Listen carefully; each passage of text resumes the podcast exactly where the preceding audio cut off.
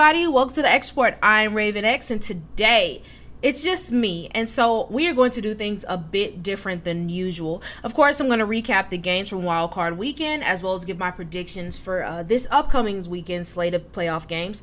But also, I am going to award each regular season team with an MVP, aka just pick the player who performed the best during the regular season, who had the best impact. That goes for playoff teams, non playoff teams, just shouting out the players who gave their all during the regular season. But before we get to any of that, please sure check out the xreport.net. I repeat, xreport.net for exclusive sports content written by yours truly and fellow X Report writers. Previous episodes of our lovely podcast on our YouTube channel entitled The X Report.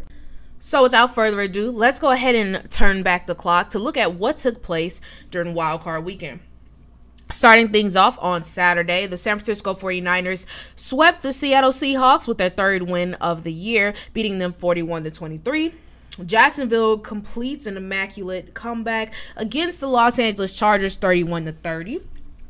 Uh, starting off on Sunday, the Miami Dolphins gave it their all despite being depleted, but still the Buffalo Bills pulled out the 34 31 win. The New York Giants, led by Daniel Jones, led defeated the Minnesota Vikings 31 to 24.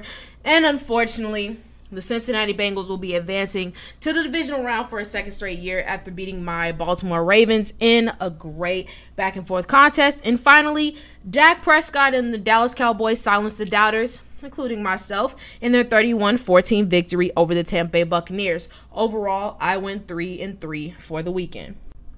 My most impressive offensive player of the week. I mean, I think it's pretty hard to go against anybody.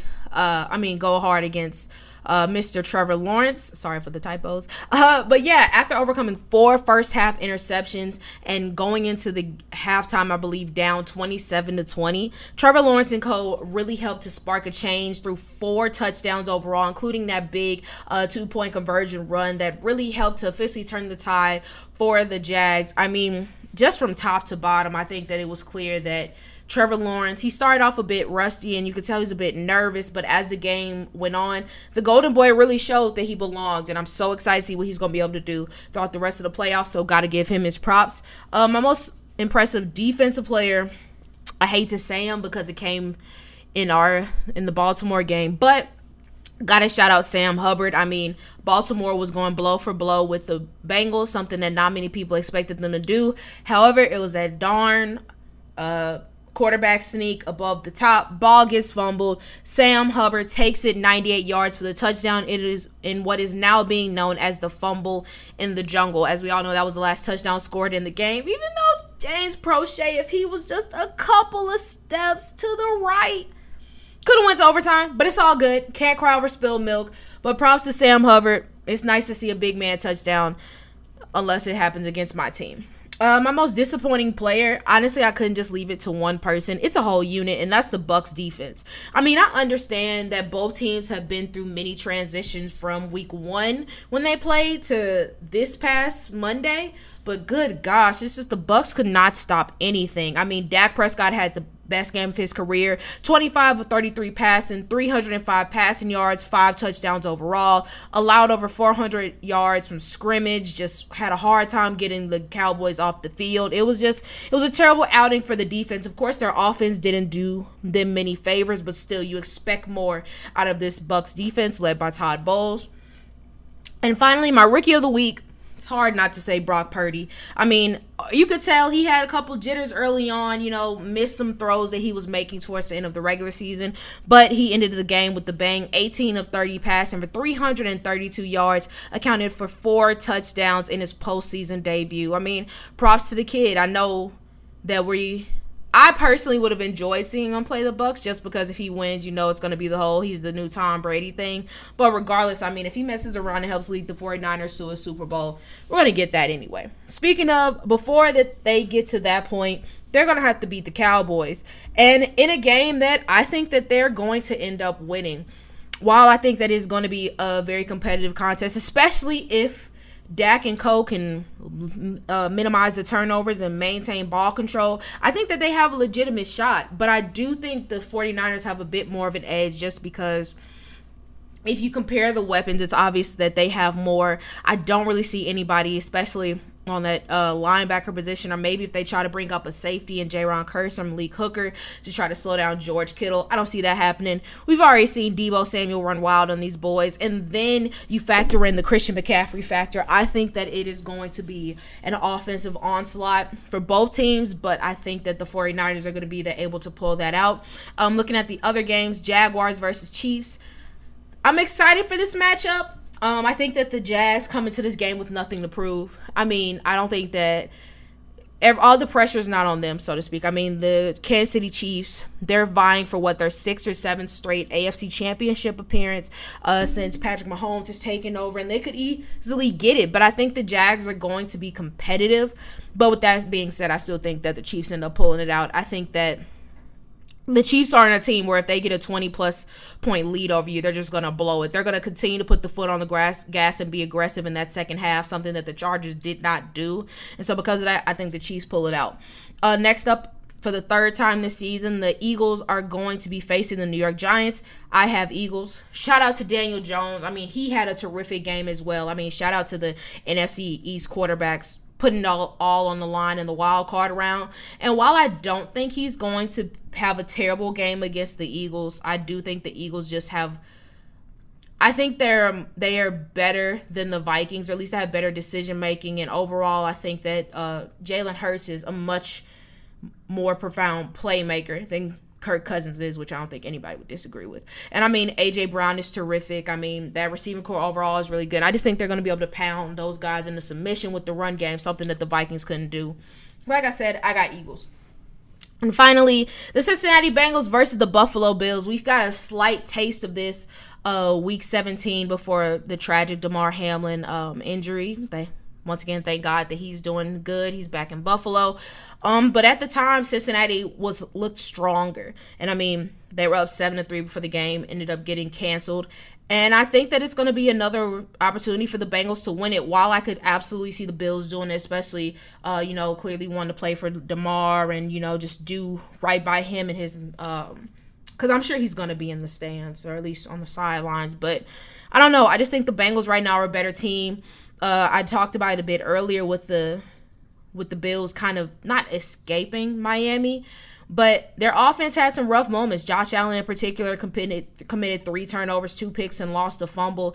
And props to the Dolphins defense for being able to create those turnovers, but their offense just could not capitalize on that and lead to points. The Bengals offense is a group that can absolutely do that. So I think that clean game, the Bills absolutely have a shot, but they're going to keep turning the ball over, something that the Bengals have done a really good job of not doing down the stretch. I think that it's going to lead to a Bengals victory.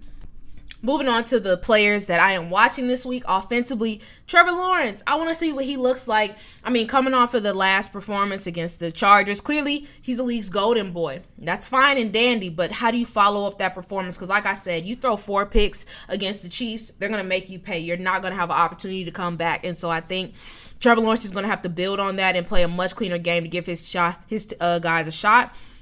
Defensively, I'm watching Tre'Davious White as much as I hate to see LSU on LSU crime, I mean, he's obviously the Bills' best corner, and he's going to be matched up against Ja'Marr Chase, I'm assuming, for most of that game. And while in the first game it didn't we didn't get to see much of the pair going at it. I'm excited to see what that's to go down because I mean, yes, the the Bengals have great weapons in the likes of Tee Higgins, Tyler Boyd is great in the slot, and then you have Hayden Hurst who's really come on as a tight end this year.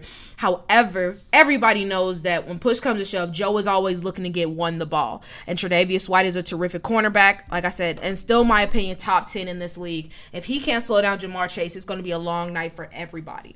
My rookie to watch, it's boring and it's easy, but I got to go Brock Purdy. I mean, not to say he coasted to victory in the wild card round, but I mean, it's a it's the Seahawks. You've seen them twice before. It's an easier uh, opponent to gauge. They didn't get the luxury of seeing the Cowboys, and while they have been a bit uneven throughout this season, it's still going to be a tough match. And I mean, they still have a terrific pass rush that can really do some damage. So if Brock Purdy can't get the ball out, or if he's under duress for much of the night, it's not going to go well for San Fran. And then finally, the team I'm calling out it's Philadelphia, the Eagles. I'll admit, I wanted the Vikings to win last week. I wanted to see Jay Jettis Patrick Peterson, Ed Ingram, Danielle Hunter. My LSU guys make it further in the playoffs, but I mean, it is what it is.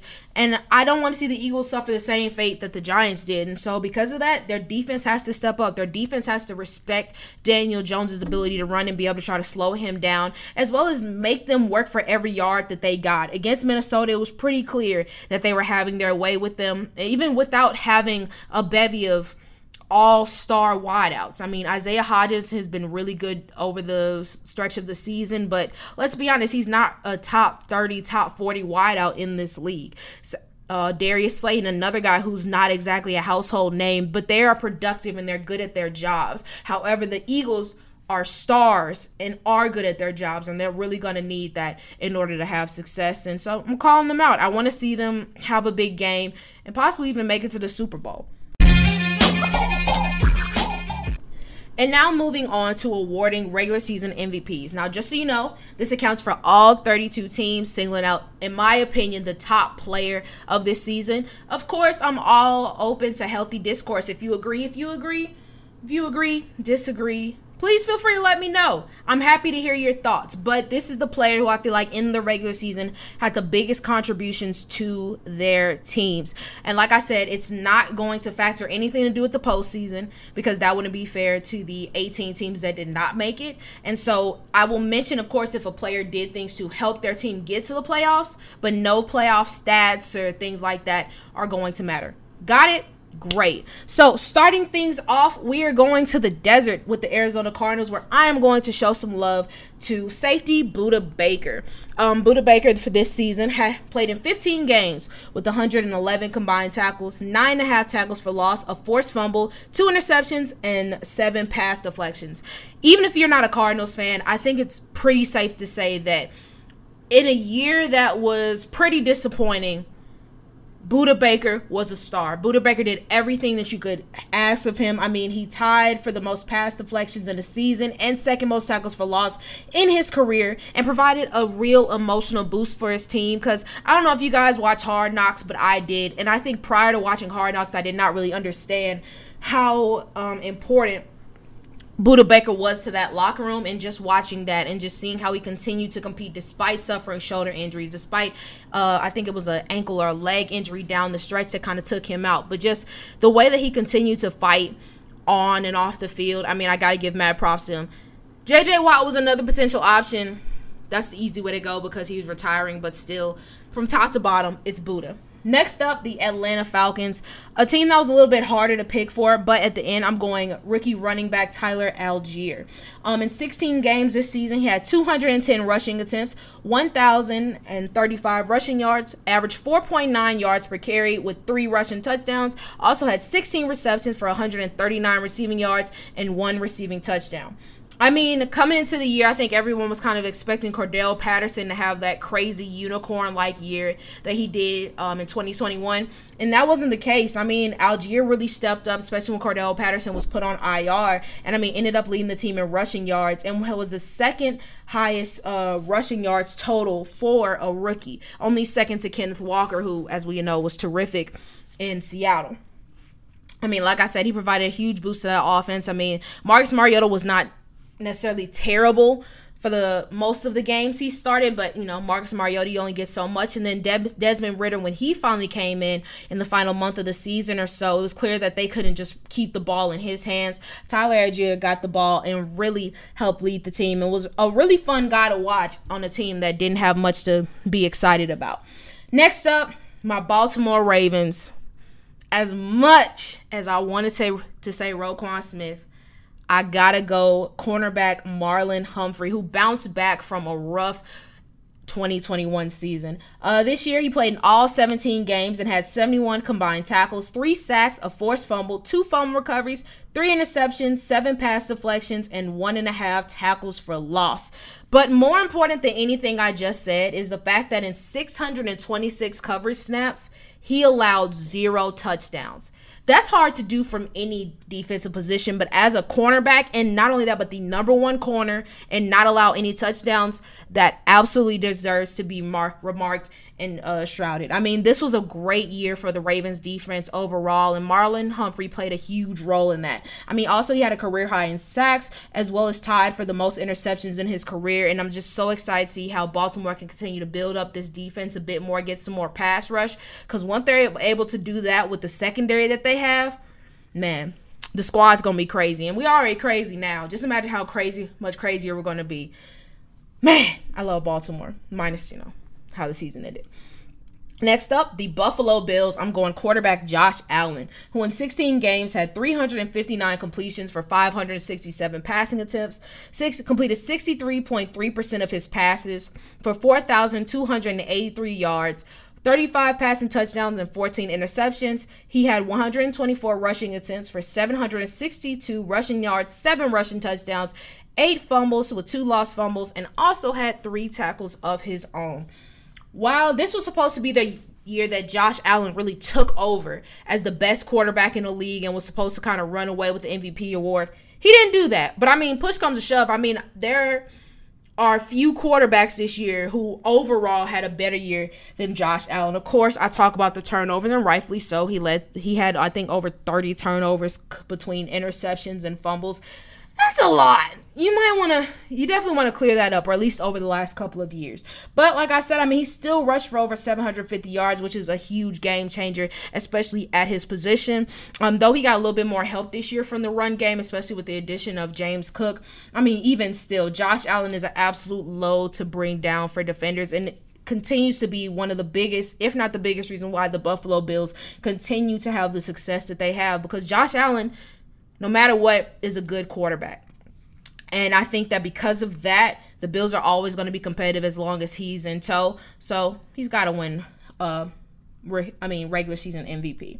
All right, going down to the NFC South, we have the Carolina Panthers, who this award will go to Brian Burns. Uh, this past season had the best year of his career 16 games with 63 combined tackles, 12 and a half tackles for loss, 12 and a half sacks, a forced fumble, and three pass deflections. I remember back near the trade deadline when the Carolina Panthers reportedly were asking for at least two first round picks for Brian Burns, and I believe myself and Ethan were both like, that's crazy. I wouldn't do it. But this year showed why the Panthers wanted a Lions, I mean, a King's ransom to get rid of this guy. I mean, he had a terrific year. Like I said, best year of his career, had 12 and a half sacks, and just showed so much potential, not just as a terror on the field, but also on a leader. I mean, there was just a different spark with this Panthers defense this year. And while injuries down the stretch did hurt, like with Jaycee Horn, um, but still, there's so much potential in Carolina now, and there's some excitement that really hasn't been there to make you think maybe they're a piece or two away of actually winning the NFC South, especially if Tom Brady does end up leaving the Bucks. So shout out to Brian Burns. Moving back up north, we have the Chicago Bears who who else could it be but Justin Fields? Uh, this season, he played in 15 games where he completed 192 of his 318 passing attempts with the completion percentage of 60.4. Uh, had 2,242 passing yards, 17 passing touchdowns, 11 interceptions, 160 rushing attempts for 1,143 rushing yards, and averaged a ridiculous 7.1 yards per carry. Rushed for eight rushing touchdowns and had nine fumbles. I mean, had he played week 17 against the Vikings, I do not dispute that he would have broken the record for rush- rushing yards for a quarterback in a season, but he ended up like 63 or 64 yards shy, which is unfortunate, but who's to say he can't get it back? I mean, the wins may not reflect it, but Justin Fields showed that he was explosive and I believe is the Bears quarterback of the future once they finally get him an offensive line and kind of help build up that defense so he doesn't have to keep putting his body on the line to make plays. But on the whole, I mean, just Justin Fields. I mean, prior to the kind of late season surgence of Trevor Lawrence, we were looking at him as the best sophomore quarterback, or at least there was a lot of discussions about it. And I think that there's a real potential he could be the best quarterback of the class if the Bears actually start getting him some help this offseason. All right, next up, we have the Cincinnati Bengals who continuing on the quarterback trend. We got to go Joe Burrow. Um, in 16 games, he had 414 completions for 606 on 606 passing attempts. I'm sorry. Completed 68.3% of his passes for 4,475 passing yards, 35 passing touchdowns, 12 picks, and on 75 rushing attempts had 257 rushing yards and five rushing touchdowns. I mean, coming off of a Super Bowl year, everybody's wondering, well, how are the Bengals going to respond? How is Joe Burrow going to look? Look, was this a fluke? And he showed it absolutely was not one. Had a career high in passing touchdowns, rushing yards, and rushing touchdowns, and was able to have a great year despite Ja'Marr Chase missing some games here and there due to injury. Tyler Boyd was out sporadically. Same with Tee Higgins. And either way, he just hooked up with Hayden Hurst and Trent Irwin and still produced a terrific year.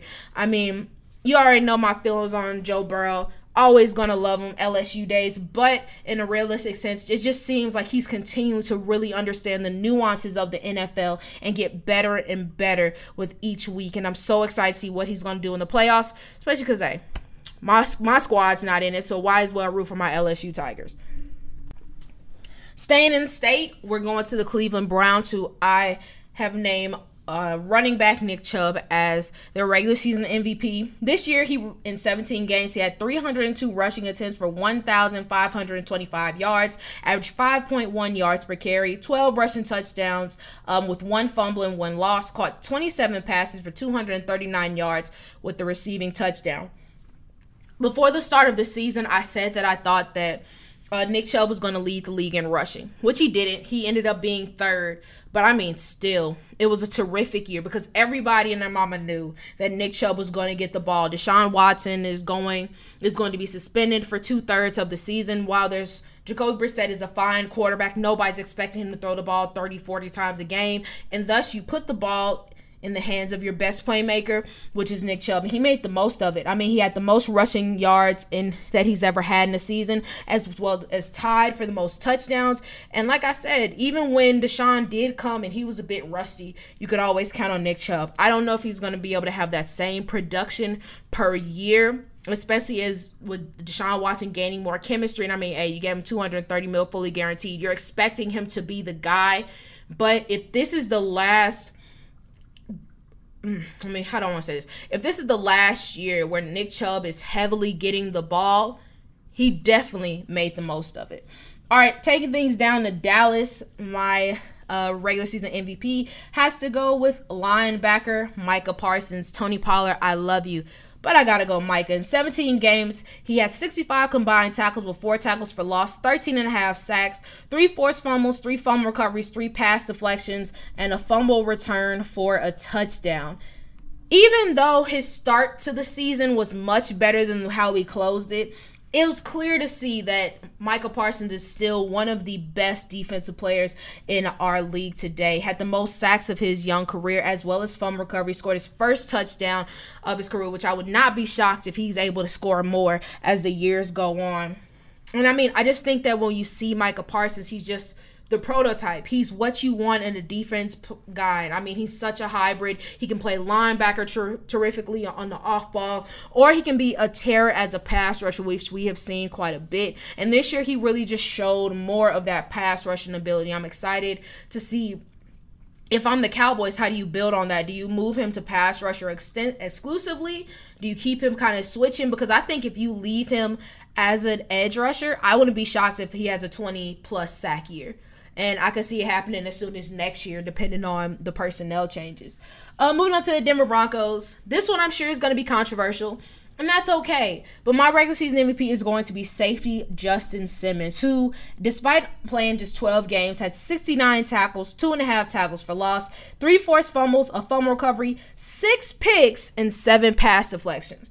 I know this is going to be controversial because shout out to Pat Surtain. He was a second team All Pro selection. Another guy considered one of the best at his position, but still, Justin Simmons just continues to be what the Broncos defense has needed for a long time. Like I said, he missed five games, but even still, the fact that he was able to still get six picks, which ties for the league lead, is very impressive. And he just continues to display that leadership that they have desperately been needing. And I mean, he also had a career high in forced fumbles with three, which also ranks among some of the highest in the league this year. Like I said, Pat Surtain absolutely has a spot. He absolutely deserves the title as well well. But I just think that Justin Simmons meant more to the team down the stretch, especially because when they needed that leadership, when they needed somebody to kind of bring the locker room together, he more than did that.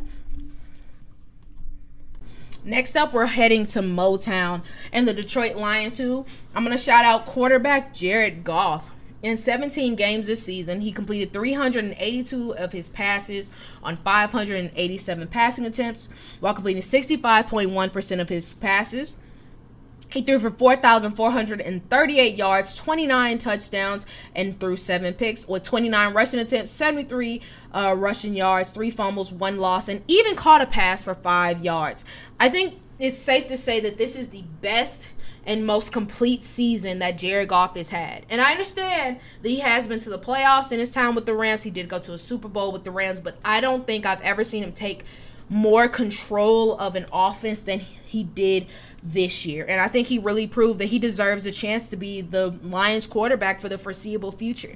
And I know there's some mock drafts that say they should draft one with one of their first round picks. And I mean, I get it, but honestly, I think you continue to build around this team, build up that defense, and hell, they could make a run for the playoffs next year.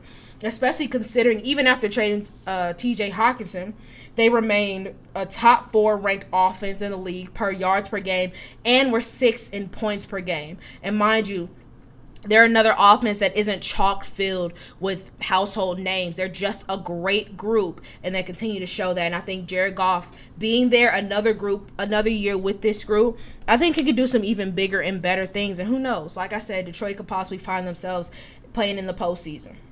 All right, next up, staying in the division, the Green Bay Packers, who I have to give the nod to Jaire Alexander, cornerback. After signing a four-year, $84 million contract extension before the start of the season, everybody wonders once a player gets paid, can they live up to the contract? And it's safe to say the man earned every penny. In 16 games this year, he had 56 combined tackles, three tackles for loss, five interceptions, which ties for second in the league, and 14 pass deflections. I mean, he easily surpass his previous interception numbers. I believe before this season, his high was two in a year.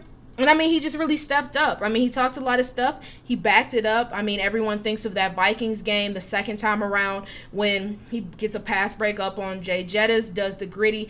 It's all cool for everybody besides, of course, Vikings fans and Jay Jettis fans like myself. But I mean, still absolutely earned a lot of respect, proved himself to continue to be a top cornerback in this league. And like I said, while this wasn't the year that the Packers, of course, won, especially offensively, the defense really took shape over the course of the year, and Jaire Alexander played a huge role in that.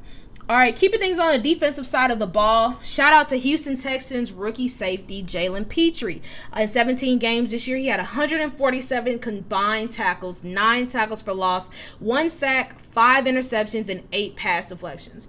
The Titans made, I mean, the Texans made a lot of moves this offseason, whether it be through free agency or the draft, but I think it's pretty much safe to say that Jalen Pitre was the best addition that they did. He ranked top 10 in the league in solo tackles with 99 and interceptions with 5, and he led the team in tackles by 22 and interceptions by 3. And I know the Texans defense isn't loaded with superstars, but they they definitely showed in some games, especially against tougher opponents when you look at the Chiefs and you look at the um the Bills. They played those teams really, really tough, and Jalen Pitre seems to always show up in those big moments. So I'm excited to see what he's going to be able to do throughout the course of his career, especially because, kind of like I just said, for a few other players, once they actually get some more help around them, I think Jalen Pitre has opportunity to be a top 10 safety in this league pretty soon. Uh, next up, staying in the division, we have the Indianapolis Colts showing some more love to another member of the secondary, and that's cornerback Stephon Gilmore. In his first year in Indianapolis, played terrific. 16 games, 66 combined tackles, half a tackle for loss, two picks, and 11 pass deflections. He was a uh, definite bright spot for a team that truly was disappointing. I mean, there was talks of this team making the playoffs. I picked them to win the division. I thought that this was going to be the year that the Colts kind of got it together, or at least because of their defense, in a big large part to getting Stephon Gilmore.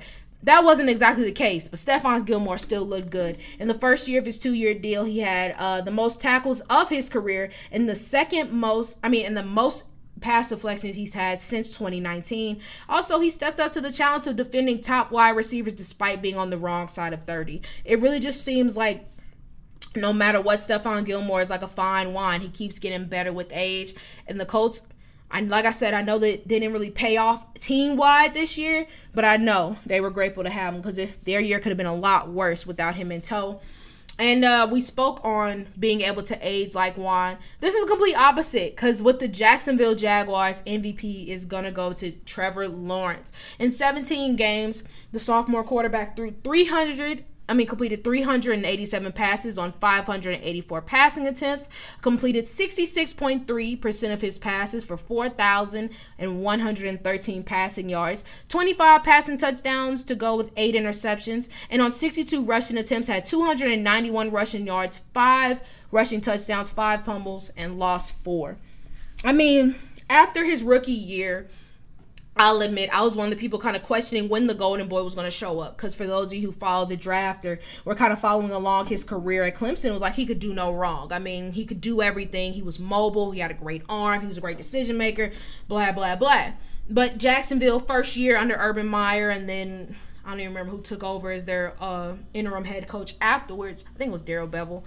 It just did not work. We didn't see the college Trevor Lawrence, and this year, while of course he was not as cra- putting up the crazy numbers that he did in college, it's still safe to say that Trevor Lawrence gave the Jacksonville and a lot of other people a lot of reasons for optimism. I mean, he was terrific. Um, brought the Jags back to their first to the playoffs for the first time since 2017 after helping them win their last five regular season games and showed that the Golden Boy really is worth all the glitz and the glam. And of course, moving on to his opponent this weekend, the Kansas City Chiefs MVP is going to go to who I believe is going to be the league's MVP, quarterback Patrick Mahomes. In 17 games, he threw for four. He completed 435 passes out of 648 passing attempts, good for 67.1 percent of completions. Threw for 5,250 passing yards, a career high, with 41 touchdowns and 12 picks. On 61 rushing attempts, he had 358 yards, um, four rushing touchdowns, five fumbles, but lost none, and even had a reception for six yards. So many people question if it's like the chicken or the egg. Who comes first? And when I say that, I mean Tyreek's gone. Is was Patrick Mahomes the one who made Tyreek Hill successful, or was it Tyreek Hill who made Patrick Mahomes successful? Turns out both are great at what they do. However, Patrick Mahomes plays quarterback, and so he's going to get more props, and rightfully so. I mean, as I mentioned, had a career high in passing yards this year, led the league in passing yards passing touchdowns and QBR with 77.7, or at least according to ESPN. I mean, if you're Patrick Mahomes, this is the precisely the year that you need to shut everybody up, shut the doubters up to let them know, hey, I'm him. I'm going to be him and I'm not going anywhere. Because as you can see, they once again win the AFC West, do so decisively, and have a legitimate shot to make it back to the Super Bowl. And why? Because they still have the best quarterback in the league, Patrick Mahomes.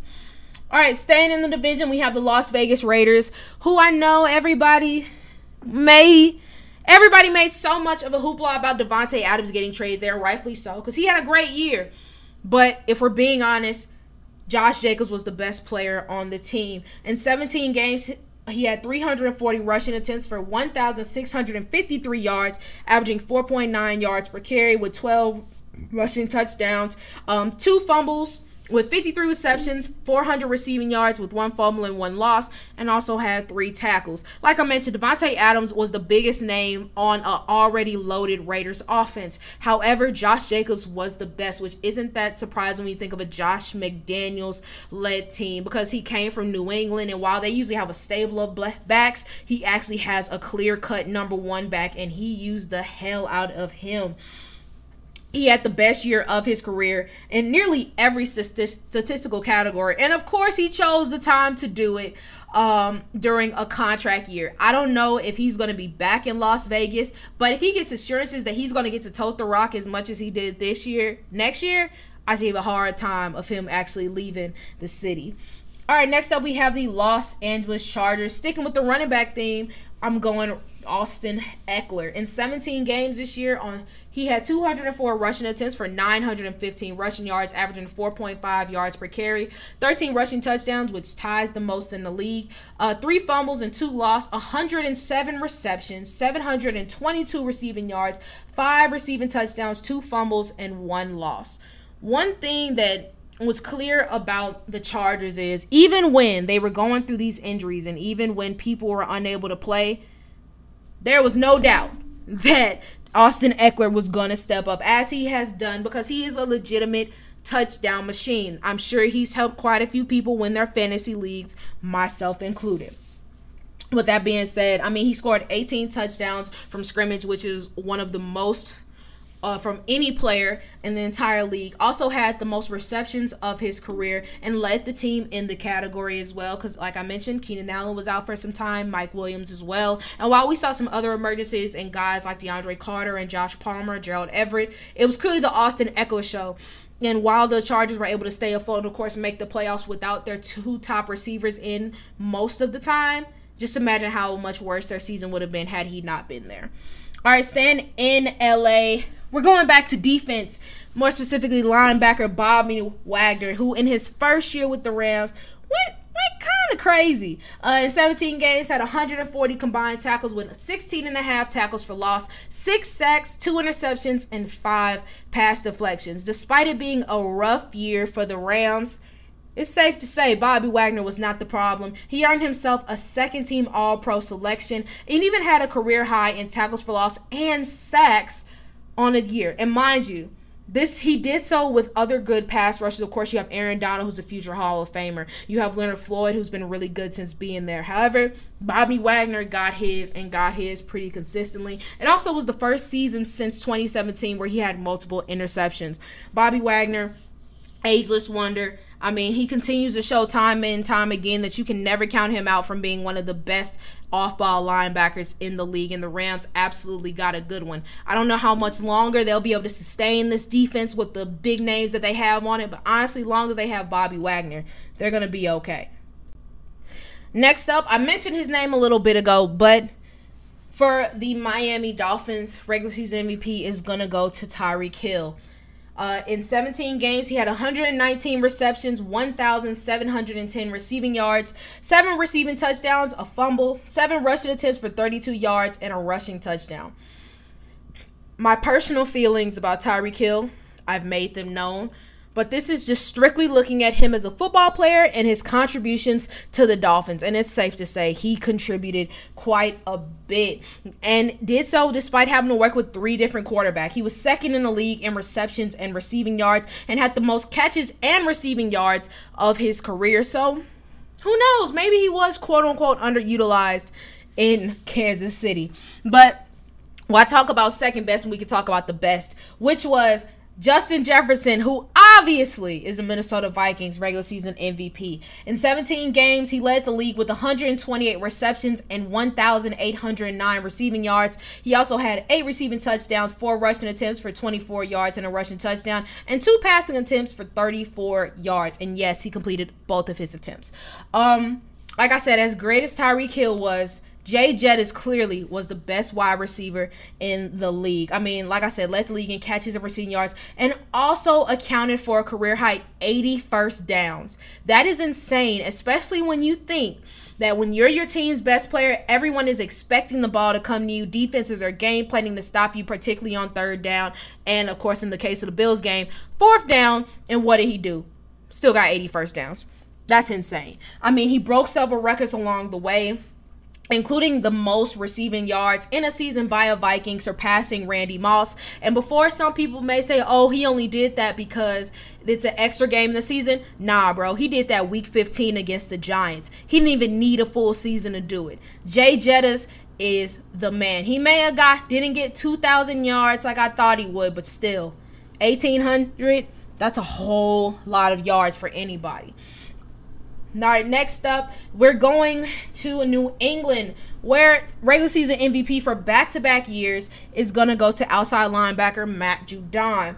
Uh, this season in 17 games, he has 60 combined tackles with 15 and a half sacks, seven tackles for loss, two forced fumbles, a fumble recovery, and three pass deflections. I mean, throughout the whole season, he was just right up there among the best pass rushers in the league in terms of sack numbers. And even still, I mean, while I'll get to in a bit who I think is going to end up winning it, he absolutely has a case. Like I said, finished top five in uh, the sacks and this was the best year for him in that category. Last year i believe he had 12 and a half was his previous best. And this year he kind of blew that number out of the water. While he may say that he's not the best quote unquote pass rush on the team he gave that title to josh uche. The numbers absolutely say different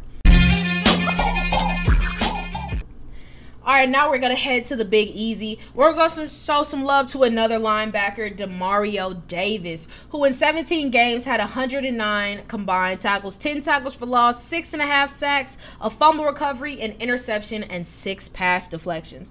If you look up "do it all" linebacker, I can assure you Demario Davis's face is going to pop up. This was a rough year overall for the Saints in terms of injuries. I mean, from offense to defense, they struggle with them a lot. However, Demario Davis was consistently there, played in every single snap this year, which is a rarity for any player of any position, but all 100% snaps. That goes that deserves some props, especially for a player who's 30 and up.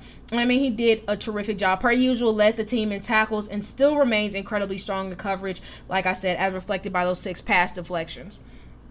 All right, moving on to the New York Giants, a playoff team, which not many people expected them to do, including myself. But however, Saquon Barkley played a huge role in them getting there. Thus, why he is their regular season MVP. In 16 games, he had 295 rushing attempts for 1,312 rushing yards, 4.4 yards per carry, 10 rushing touchdowns, a fumble, 57 receptions, and 338 receiving yards. Even though for the first time in his career, Danny Dimes has kind of lived up to that nickname. And as you guys heard at the top of the show, I mean, he played a terrific game against the Minnesota Vikings. The New York Giants do not get to this point without Saquon Barkley. I know injuries have kind of ravaged him over the years. He came out like a like a rocket his rookie year, rushed for over 1300 yards, but then injuries kind of slowed him down and kind of made people forget just how bad of a dude he was. And I'm so happy to see that this is the year that he's showing just the kind of guy he can be. He was fourth in the league in rushing and ninth in rushing touchdowns. Like I said, this was really the best year of his career and without him, I don't see the Giants making the playoffs. Keeping things in the Big Apple. We're going to show some love to a rookie cornerback, Ahmad, aka Sauce Gardner. In 17 games this year, he has 75 combined tackles, two tackles for loss, two picks, and 20 pass deflections. Say what you will about rookies. Say what you will about Sauce and if he really was as good as people made him out to be. But hey, that young man did his thing. Viewed by many media outlets as one of, if not the best cornerback in the league, he was an absolute nightmare on the outside, which in some games made quarterbacks not want to try him out, which is a major sign of respect for especially as a rookie. I mean, he led the league in pass deflections while which is still a really impressive number, getting 20 as opposed to getting those two picks. I mean, just being able to see the way that he's able to mature his game and just be able to step up was huge. I mean, coming into the league, everyone talked about how he never gave up a touchdown in college, and though he went to uh, Cincinnati, which was a group of five school, people were wondering if he could really hang with the big boys if he was ready for the NFL. And I think it's safe to say that he answered that call with flying cover colors. Next up for the Philadelphia Eagles, we're going quarterback Jalen Hurts. In 15 games this year, he completed 300 and six of his 460 pass attempts. Good for 66 and a half uh, completion percentage. Of complete had 3,701 passing yards, 22 passing touchdowns, six interceptions with 165 rushing attempts and 760 rushing yards, 13 rushing touchdowns, five fumbles, and two tackles. Had it not been an injury that kind of kept him out late in the season, he would absolutely be have a strong case for MVP. Like I said, I think Patrick Mahomes is going to get it, but Jalen Hurts was the man. I mean, it's so nice to see a team actually build around their quarterback and give him weapons, a la them getting A.J. Brown. You factor that into an already really good run game with Miles Sanders, and then you already have some young talent there in that in um DeVonta Smith and um Other Quez Watkins, there we go, another receiver who's been able to make some way in that great defense. And man, Jalen Hurts just got the keys to the franchise, and he absolutely did what he needed to do. I mean, he was second in the league in rushing yards for a quarterback and tied for second for the most rush, rushing touchdowns. And like I said, even though he his touchdown numbers may not wow you, he absolutely did a terrific job of finding his wide receivers and never just got too stuck on one guy. He spread the ball around, which helped the team to have a lot of success, especially offensively. All right, next up, Pittsburgh's defensive end Cam Heyward. Yes, I hate Cam Heyward. Yes, I hate the Steelers, but that is a hell of a player. This year, he played in all 17 games with 74 combined tackles, 10 and a half sacks, 11 and a half tackles for loss, one forced fumble, one fumble recovery, and four pass deflections. I think when you see a player like Cam Heyward, who's been playing at such a high level for such a long time, we have a tendency to take him for granted. And with him getting a bit older, and there maybe have been kind of some discussions of him potentially retiring I don't think that we should do that. I mean, his not he may not have had the most sacks on the team, but it's clear that he kept to kind of steady the ship and keep the defensive line together when TJ Watt was out. And I think that if this is it, like I said, he went out with an absolute bang. But just the way he was able to carry himself, continue to lead this defense that was going through some changes and kind of helped them to get better as the year went on, he deserves his props for that. Uh, sticking defensively, we're going to San Francisco where I have to give this word to who I think is going to end up being named Defense Player of the Year, and that's Nick Bosa, who in 16 games this year has 51 combined tackles, 5 tackles for loss, 18 and a half sacks, 2 forced fumbles, and 1 pass deflection. Another case where I have to take my personal feelings out and put them to the side, if we're strictly talking football, I mean, Nick Bosa was the man. I mean, he led the league in sacks. And like I said, I think he's going to be Defensive Player of the Year. And mind you, in the 16 games he played, only three of those games he did not have a sack. I just want you to think about how ridiculous that is. And even still, 13 games, 18 and a half sacks. Yeah, he was a bad dude. And I mean, it's another case of you do what you can to try to block him, but you just cannot do it. He's just too good. And with that defensive front that boasts him, the Arik Armsteads of the world, and then, of course, Fred Warner and Dre Greenlaw at linebacker, I mean, it's. It's hard to get past anything past those guys, but especially Nick Bosa, who, if quarterbacks spend just a second too long um, trying to make a decision, he will make them pay. Keeping things in the division, we got to go quarterback uh, Geno Smith for the Seahawks regular season MVP. In 17 games, he had 399 completions on 572 passing attempts, completed 69.8 of his passes for 4,282 passing yards, 30 passing touchdowns with 11 picks. Had 68 rushing attempts for 366 rushing yards, a rushing touchdown, three fumbles, and two loss. Like he said after week one, they rolled me off but he didn't write back. And though he kind of fell off as the season went on, kind of showed some of that quote unquote old Geno, I mean, no one can deny that Geno Smith was a huge surprise in the best possible way for Seattle and the rest of the league. Because, I mean, let's be honest, a lot of people thought that Seattle would have the first overall pick or they'd be picking in the top five, which they are, but not because of Geno, it's because of the Broncos. But, you know, I'm still not going to call that the worst trade. I still, of course, got faith in my boy Russ, but Geno Smith did a great job in. um as his uh, predecessor. Um, he broke the Seahawks record for passing yards and completion percentage in the season, helped the team get back to the playoffs, like I said, in a year no one really expected to, and obviously had the best year of his career. I don't know how much money that's going to net him in uh, in the offseason, but if I'm Seattle, if I'm Geno, if it ain't broke, don't fix it. Why break up if we don't have to? And I'm excited to see what else he'll be able to do and see if he can build off this year. Because, like I said, I mean, he had a terrific one. Keeping things with quarterbacks, Tampa Bay Buccaneers were going Tom Brady, who in 17 games had 490 completions on 733 passing attempts, good enough for 66.8 uh, uh, completion percentage, had 4,694 passing yards, 25 passing touchdowns, 9 interceptions, uh, 29 rushing attempts for an astonishing negative one rushing yard with one rushing touchdown, uh, two fumbles, and two lost no one knows if this is it for Tom.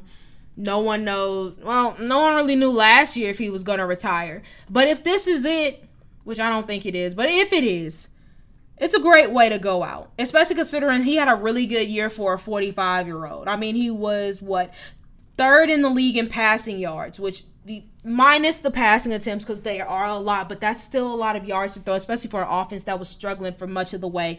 And he still was top 10 in passing touchdowns. So no matter what happens next, especially if he does decide to play, he's absolutely going to have a market outside of Tampa because not only because he is quote unquote Tom Brady has the name, but when you get a Tom, you know what you're going to get, and what you're going to get is really good quarterback play despite other problems around him. All right, next up, we're going to a team that has kind of had talks of getting a Tom Brady, but I don't know if it's going to happen, and that's Tennessee. And that's I don't think it's going to happen because it is and probably will always be the Derrick Henry show. In 17 games this year, Derrick, I mean 16 games this year, Derrick Henry had 349 rushing attempts for 1,538 yards, 13 rushing touchdowns, 4 fumbles, 2 lost, 33 receptions for 398 receiving yards, 2 fumbles, 1 loss, and 2 passing completions, including a passing touchdown just when it seemed like it was time to count out Derrick Henry, especially after last year, like he missed the second half of the season, came back for the playoffs, but everybody was kind of wondering what Derrick Henry gonna get. Like, is it his time? Is it not his time anymore? I mean, you get Treylon Burks and Robert Woods, so the Titans gonna try to throw the ball a little bit more. Is Jonathan Taylor the best running back in the league? What about you know Nick Chubb, Saquon Barkley? Like, Derrick Henry kind of got lost in the shuffle until he started playing again. I'm like, oh yeah, never mind. He's Derrick Henry. Nine games with 100 or plus more, including a 200 plus yard performance against the Houston Texans, aka his sons. Um, and finished first in the league in rushing attempts, second in rushing yards, and second in rushing touchdowns. And on another note, had the most rushing, I mean, receiving yards in his career. When you think of Derrick Henry, you don't necessarily think of him out as a threat out of the backfield, but this year, that's precisely what he was. And finally, for the Washington Commanders. He's been their regular season last year. I think he might have been their regular season MVP the year before. But we got to go Terry McLaurin. I mean, last year, I mean, this past season, in 17 games, he had 77 receptions for 1,191 receiving yards, five receiving touchdowns, and seven rushing attempts for 29 yards. Yet again, another revolving door at quarterback for Terry McLaurin. And yet, not only did he get the job done, but he had the best statistical year of his career. He finished top 10 in yards and with the most receiving yards of his career. And I believe, what, five touchdowns or just two off from his career high, which I think he had as a rookie. I mean, Terry McLaurin is one of those guys who has proven time and time again that he is, in fact, quarterback proof. But Washington, seriously, get this man a quarterback. But yeah, that's our show. Thank you guys so much for listening. As always, please sure check out the xreport.net. I repeat, the xreport.net for exclusive sports content written by yours truly and fellow X Report writers. Previous episodes of our lovely podcast and our YouTube channel entitled The X Report. Uh, Ethan is not here. Ethan is still at home being a terrific and awesome dad. So continue the big ups and shout outs to him. Um, but for him, of course, he would say, Go Grizz. I don't know about the whole Titans thing because he's still. I'm telling you, probably by the time he come back or by next football season, he he gonna be a Steelers fan. But I, will still say some big ups for the Titans just for him, just in case. Of course, for me, Baltimore season's over, but I'm sure I'll go into a whole soliloquy on another episode about my feelings on Lamar. But hey, we got Roquan. We have a lot of potential. Let's just keep building on that. I'm very excited for what the future holds in Baltimore this season it was a roller coaster, but I'm I'm proud of how we looked as we came off, if that makes sense. Um, but of course, Lakers, you know, know what it is. Go Lake Show, Grizzlies. I'm so excited to see y'all play in a couple of months. And uh yeah, soon it's gonna be draft mode, so be on the lookout for plenty of draft content. Um, yeah, again, thank you guys so much for listening, and we'll see you all next time. And we're gonna have a special guest, so be on the lookout for that. Y'all take care.